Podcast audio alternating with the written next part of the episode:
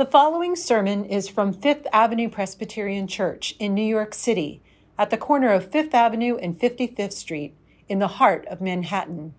We welcome you to worship with our vibrant community of faith. Head to fapc.org and join our email list, and be sure to subscribe to FAPC in New York City, our YouTube channel. And now we invite you to breathe deep and lean into the beauty of worship with Fifth Avenue Presbyterian Church. How is love like a bird? What guidance do these winged creatures have for us this Advent?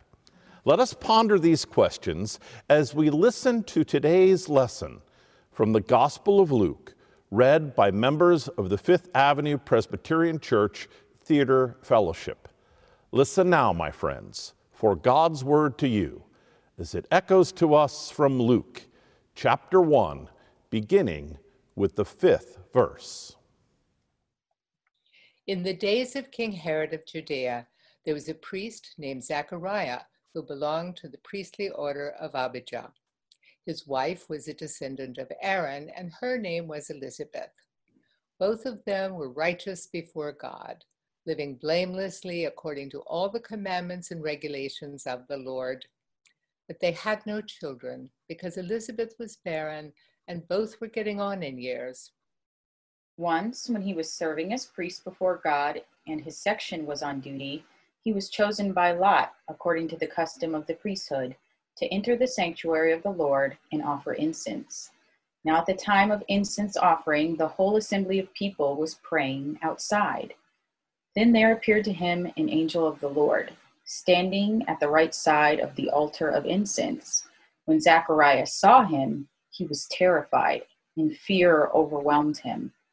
But the angel said to him, Do not be afraid, Zechariah, for your prayer has been heard.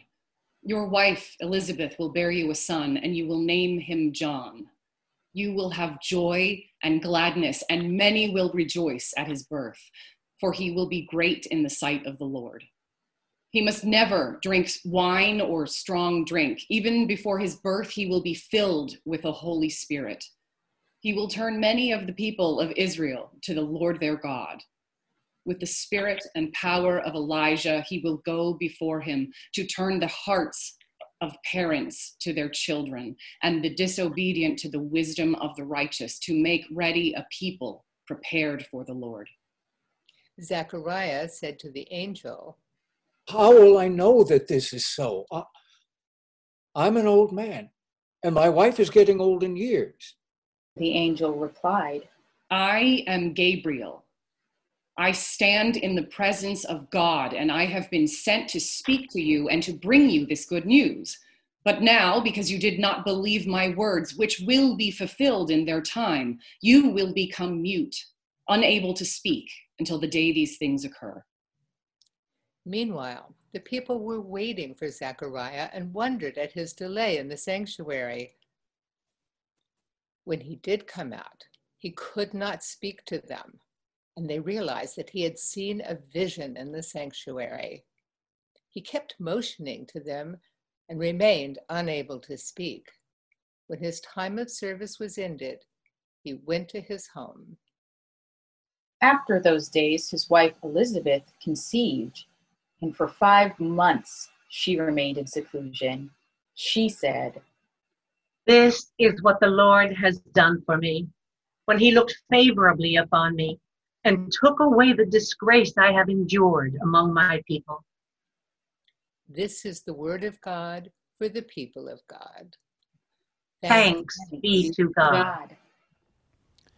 My friends, be of good courage, remain watchful, stay quiet if you can, expect to be surprised. Love the bird is on the way. Amen.